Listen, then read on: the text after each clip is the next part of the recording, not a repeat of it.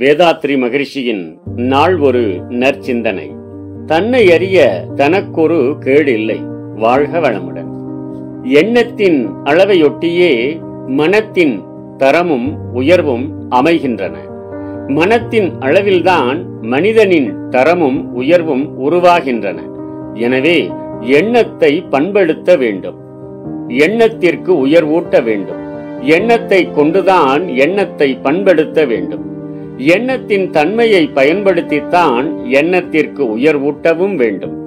எண்ணத்தை ஆராய வேண்டுமென்றால் எண்ணத்தால் தான் ஆராய வேண்டும். எண்ணத்துக்கு காவலாக எண்ணத்தையே வைக்க வேண்டும். எண்ணத்திற்கு நீதிபதியாக கூட எண்ணத்தை தான் நியமித்தாக வேண்டும். ஏனென்றால் வேறு ஆள் இல்லை.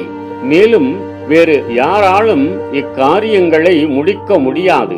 காரணம் ஒருவரது எண்ணத்தை அறிந்து கொள்ள அவருடைய எண்ணத்தை தவிர வேறு யாராலும் முடியாதே.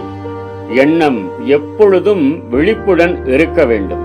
எண்ணம் எப்பொழுதும் தன்னையே பார்த்து கொண்டிருக்க வேண்டும். எண்ணம் தன்னையே கண்காணித்துக் கொண்டு தன்னையே நெறிப்படுத்திக் கொண்டு தன்னையே திருத்திக் கொண்டு இருக்க வேண்டும். இதுதான் தற்சோதனை என்ற அகத்தாய்வு. அந்த அகத்தாய்வை வாரம் ஒரு முறை மாதம் ஒரு முறை என்று அவ்வப்போதும் செய்ய வேண்டும் கணத்துக்கு கணமும் செய்ய வேண்டும். அப்போதுதான் குணநல பேறு வரும் முழுமை பேறு வரும்.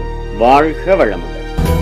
கடமை அறவாழ்வின் நாட்டத்தே.